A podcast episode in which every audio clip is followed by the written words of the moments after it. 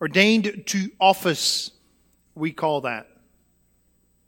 So, office, why is it that we have offices? What are office bearers? What, what's the nature of their labor? It's fitting this afternoon to pay some attention to, to the place of office bearers in the structure of our church. One might say to hear the good news of Christ's gift to the church. Because the Holy Spirit had the Apostle Paul indicate that the church receives gifts from the Lord Jesus Christ. That's in the passage of Ephesians that we read, and those gifts consist, among others, of apostles, prophets, evangelists, and shepherd teachers. Four different types of people uh, that are office bearers. And our text makes clear then that these office bearers are a gift to the congregation. So, boys and girls, if your dad is an elder or a deacon, your dad is actually a present that the Lord Jesus has given to the church. Now, the fact that office bearers are a gift of Christ to the church alerts us immediately to the fact that the office in the church is not something that humans have invented. It's an institution of Christ. And that means the question for the sermon is a bit more loaded. It's not just why are there office bearers? The question is, why does Christ give us office bearers?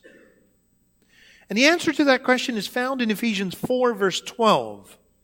To equip the saints for the work of ministry, for building up the body of Christ to equip the saints. That's the key phrase.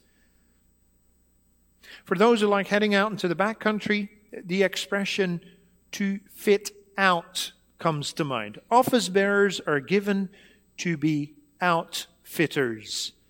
They are to equip the saints for God, of God for the work of ministry, for, as the NIV has it, works of service. And so we listen to God's word with this theme. Christ gives his congregation office bearers in order to equip them for ministry. And we'll consider the activity of office bearers. I'll first illustrate that, then we'll look at the necessity of office bearers, and then finally at the office bearers, how it works together with the congregation. First, illustrated. And, and I've got two illustrations. One is more of a parable sort to paint a bit of a picture. And the other one is we'll have a look at how the church in Ephesus functioned back in the first century. For the parable illustration, I want you to think of a garden. We find that comparison in the Bible. For example, God speaks of um, Israel as his vineyard, or Jesus describes his father as the vine dresser, himself as the vine, and his followers as branches we want to imagine for our purposes the church as a garden. And all the people in the church are plants. The office bearer in that picture would be the gardener.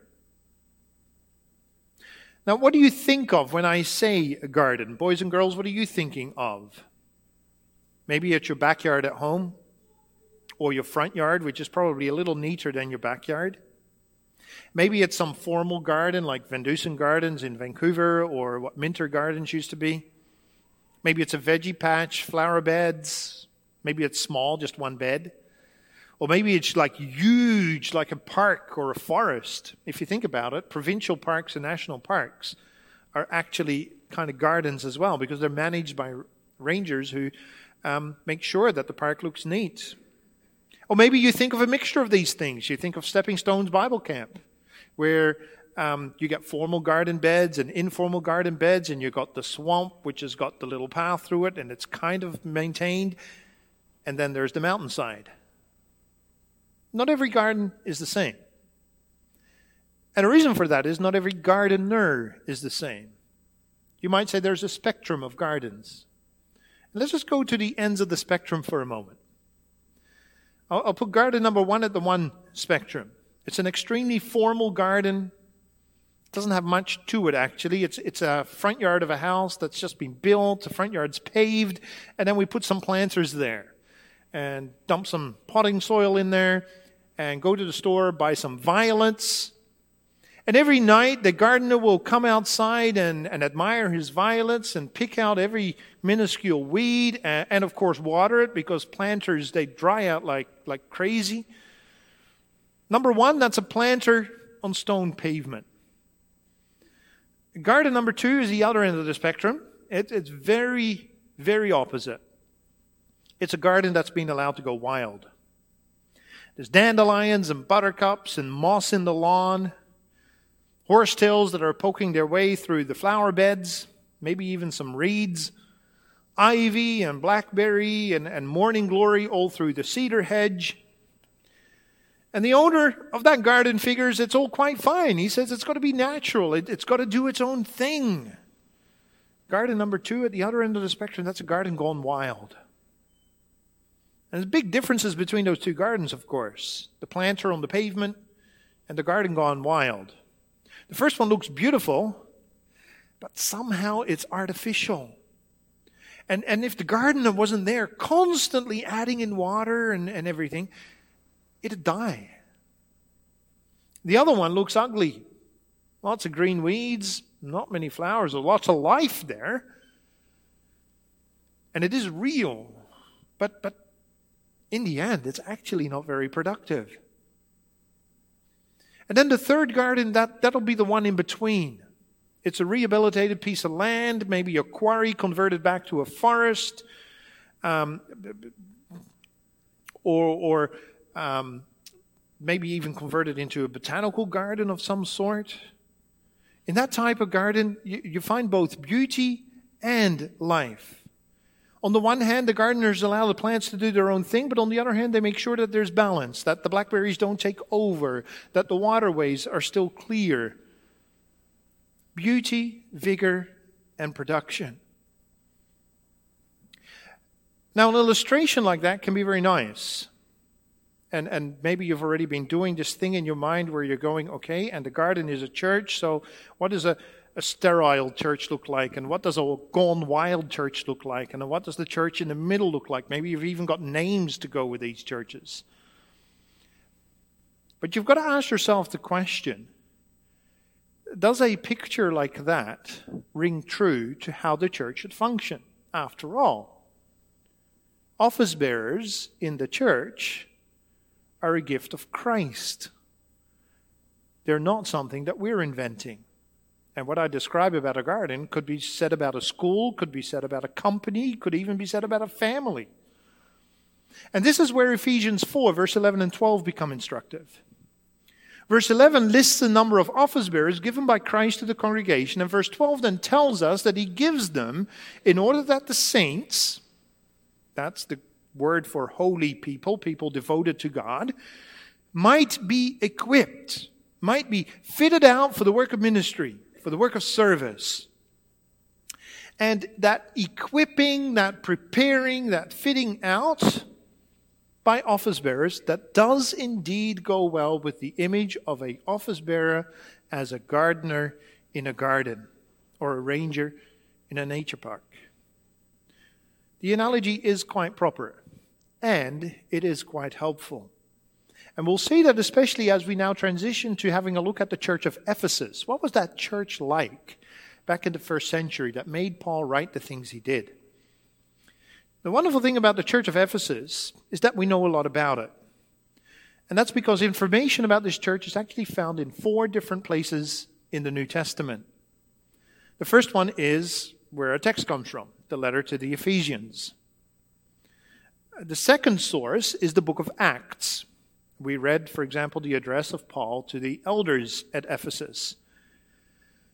The third place is the last book of the Bible, Revelation.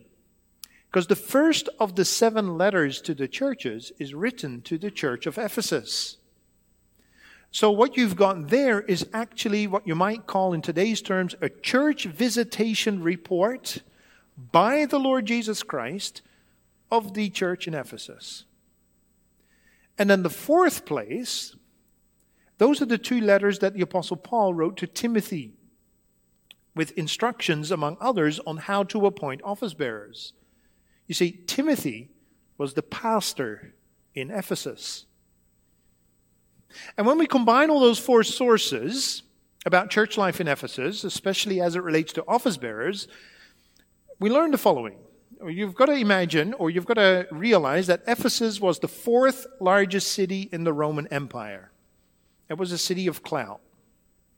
Paul had spent much time there. Acts 20, we read how he'd spent three years there. There'd be much resistance to the gospel from society in general. There had also been trouble with office bearers. There'd been some point in time where Timothy had to be given very clear instructions on what type of people could be appointed to office and what type of people should not. We read Paul's farewell address to the Ephesian elders.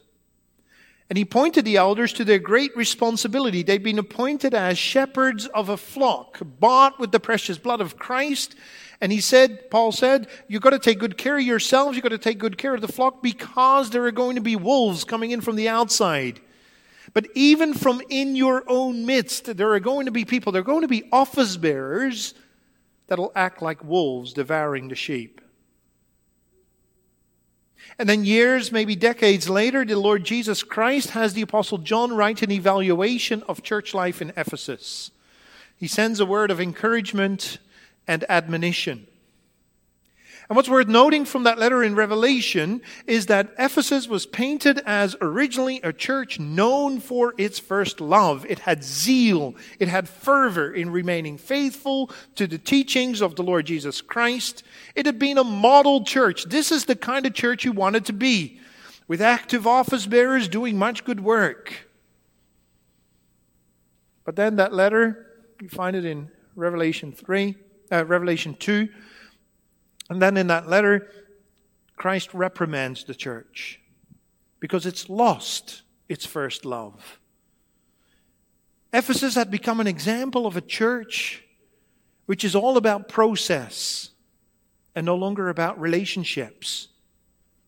It was a church that was perfect in doctrine, and, and Jesus has nothing bad to say about that. It, it, it's a good thing to be perfect in doctrine. But he says, You've lost your first love. And Christ reprimands Ephesus for that. As to our text, it's when Ephesus was this model church where everything was going well that Paul wrote his letter to the Ephesians, probably a year or two after that address we read in Acts 20. And Paul considered it necessary to write to Ephesus because an issue had popped up in the congregation and it was threatening to divide the church. Actually, it wasn't threatening to divide the church, that was the very issue division in the church. There were basically two types of Christians in Ephesus Jewish ones and Gentile ones. And when you read, for example, Ephesians chapter 2, you get the impression that those two were not getting on very well. And then in Ephesians 4, where we began our second reading, we see this very heavy emphasis on harmony and unity and peace. The church is one, Paul wrote, because God is one, Christ is one, the Holy Spirit is one. On the other hand, Paul is a realist. He says, but unity doesn't mean uniformity. Everybody in the church receives their own gifts.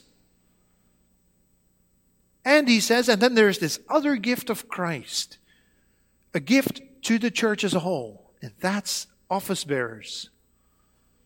So Ephesus was an established congregation with capable and experienced office bearers, both elders and deacons, given what we read in 1 Timothy, a living church that was full of zeal and full of love. Compared to a garden that had been well fertilized, well watered, that is well taken care of. Everything is growing. But the gardener is going to watch out now. Because some plants are more vigorous than other plants, and the more vigorous ones will drown out the less vigorous ones. And so Ephesus needed office bearers to maintain balance, to maintain that bond of peace that existed in the Spirit. The body of Christ, says Paul, is to be built up, not to be torn down. And it is built up by ministry, ministry. That's not just the ministry of caring for the poor, it includes all manner of service. If you'll allow me some anachronisms, it, it includes accompanying the singing during the worship services. It, it means leading the youth, um, it, being on a kitchen committee or a library committee, taking care that the building is all in order for, say, worship services, um, providing food for homeless people, um, volunteering for VBS. And it's the office bearers who equip the saints of God for that work. Minister, elders, and deacons create an environment in which that happens. And so the office bearers are a vital link in the life of the church. In verse 16, Paul actually compares them to joints, the things that hold the body together. And so, bringing the two illustrations that we've seen together, office bearers are like park gardeners, making sure that plants in the park grow well, that they're full of life, that they're productive, so that the park is truly a park that can be enjoyed. Office bearers are to make sure that the church is built up by equipping the saints to be active in service. And that tells us a church cannot be without office bearers. Which brings us to our second thought. Office bearers are necessary. Now, that they're necessary, I don't think requires proving.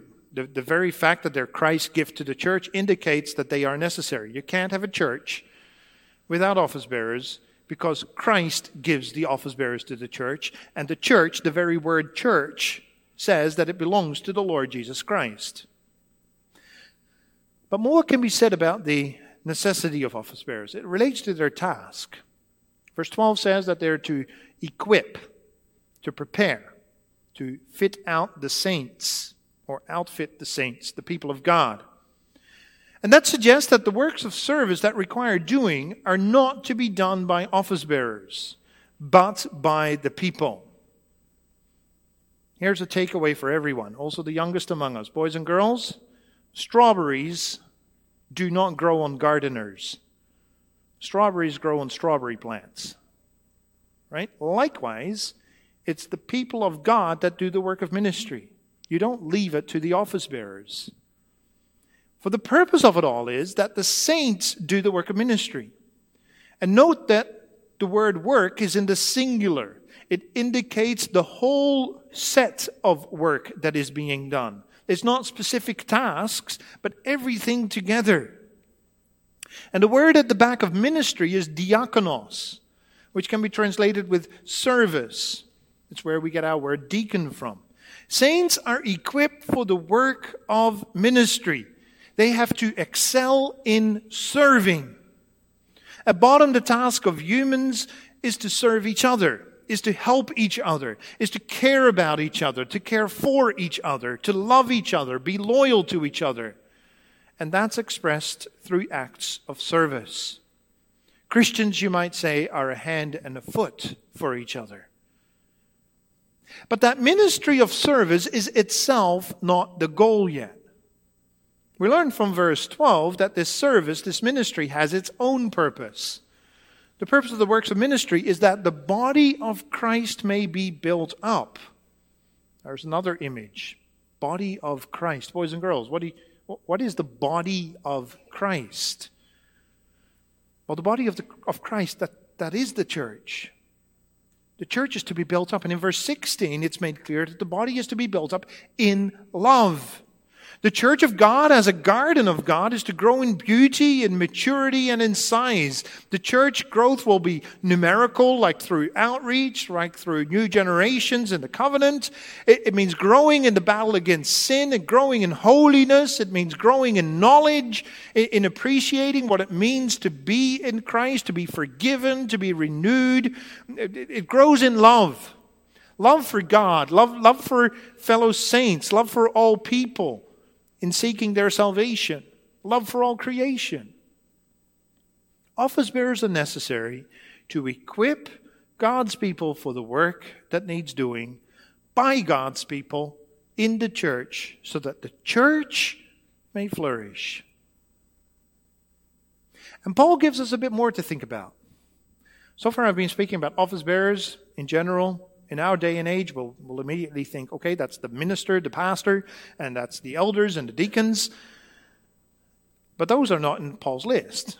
He talks about apostles and prophets and evangelists and shepherd teachers.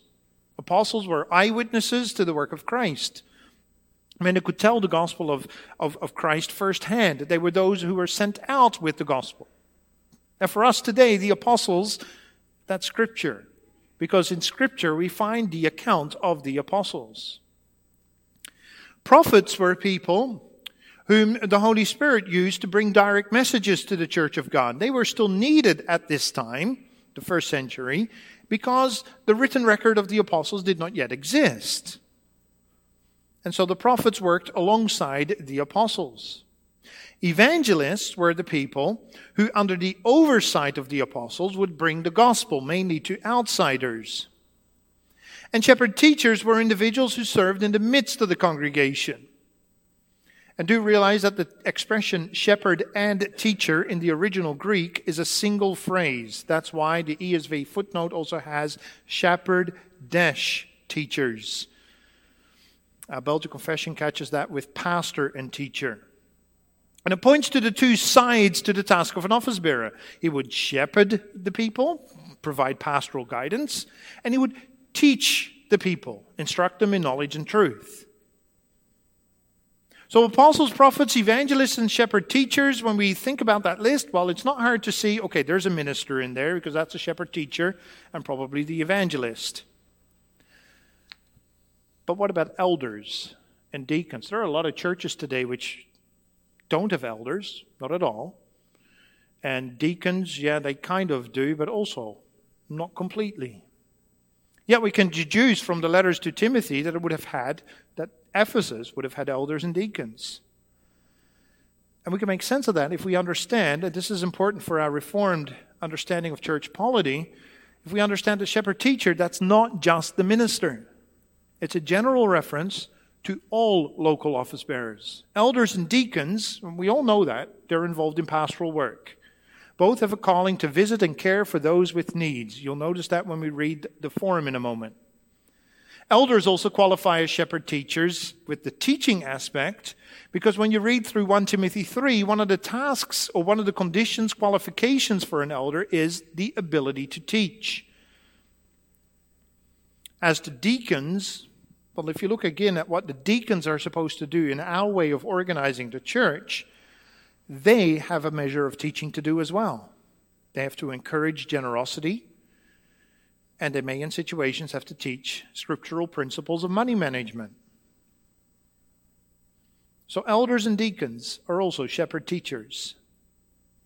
Now, what's worth noting is that all these office bearers are given by Christ to equip the saints, and all of them do that as messengers of the Word of God. In the end, it's the Word of God that ties all four together. The office bearers are not individuals who bring their own opinions and who stand between God and the people. That's the position of Christ. Christ is our mediator. No, the office bearer is a person who, who stands next to God's people, who points and guides them in the right direction with the Word of God in hand. The, the office bearer is a teaching advisor, a wise advisor who speaks not with his own authority, bringing own opinions, but speaks with the authority of God's Word. And that brings us already into that last thought the office bearer and the congregation. Again, Paul refers to the church as the body of Christ. It's not the first time in the letter to the Ephesians that he uses that picture. Already in chapter 1, he spoke of Christ as the head of the church, which is his body. Christ is the head. Now, the head, your head, is very important for your body. So are other body parts, but you can usually manage through life without them, especially the external ones. Like, you can live with just one hand. You can't live without a head. And now think about what the head is to the body.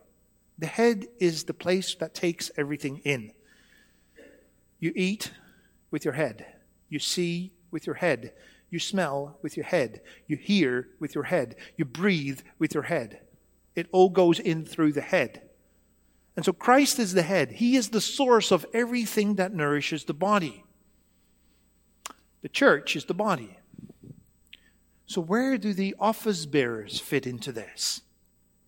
For that, we've got to go beyond our text to verse 16.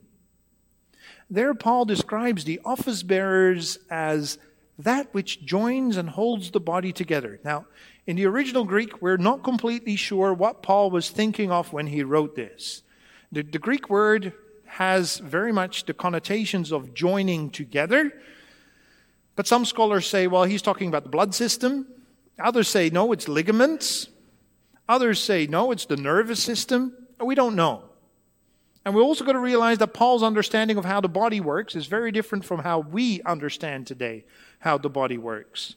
You can't press the image as to being precise on the medical side. But what's clear, and the ESV does a very nice job of translating this, is that Paul is thinking about that which holds the body together, which provides the nourishment that comes in through the head and spreads it throughout the body. Everything that joins, that holds together, that feeds. And that's the function of the office bearers in the church. Earlier in Ephesians 4, Paul had exhorted the Ephesians to make every effort to keep the unity of the Spirit in the bond of peace. Well, that's what office bearers are to do. To keep it all together. To have the congregation together grow in maturity and so function as a mature church in love. And again, it makes clear that we're not to leave things to the office bearers. It's not a case of, well, we're going to have a minister soon. He can take care of the outreach. Or we have deacons, they've got to take care of the poor people. Or we have elders, they can admonish that brother for drunkenness and that sister for gossiping. No, no. Strawberries grow on strawberry plants, not on the gardeners. The gardener tends the garden so that the plants may flourish and produce the fruits. And so the office bearer equips the people of God so that they, the people of God, may do the work of ministry. And that's how the church is built up. Office, bearers oversee the whole. They provide structure, order, guidance. They ensure peace, unity, harmony. But the congregation as a whole pulls together for the work. That said, images are great for making a point, but they tend to be have a downside to them because they're one-sided. I said strawberries don't grow on gardeners. They grow on the plants. But we've got to realize that our office bearers are not just the gardeners. Our office bearers are also plants. And so office bearers have to equip each other to do the work of ministry. The office bearer is not clergy separated from laity. No, the church is one. God calls all his people to the work of ministry. And the work of ministry, the serving that the office bearers do, is of joining everything together. And in that work of being leaders among God's people, office bearers have to set an example.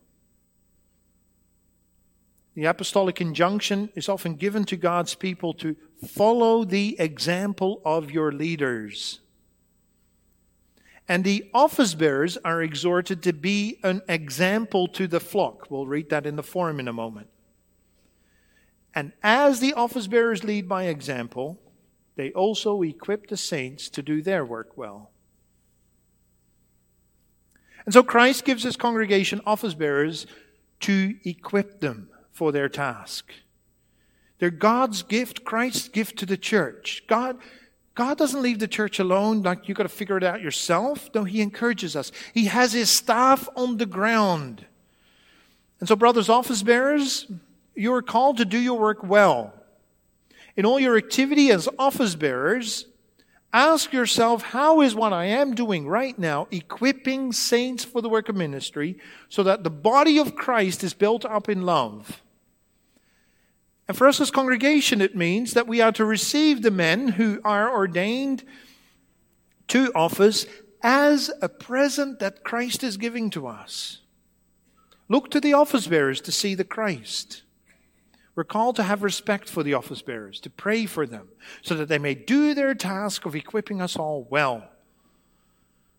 And enable the office bearers then also to do their work, so that there will be harmony and unity peace, that the kingdom of Christ may be advanced.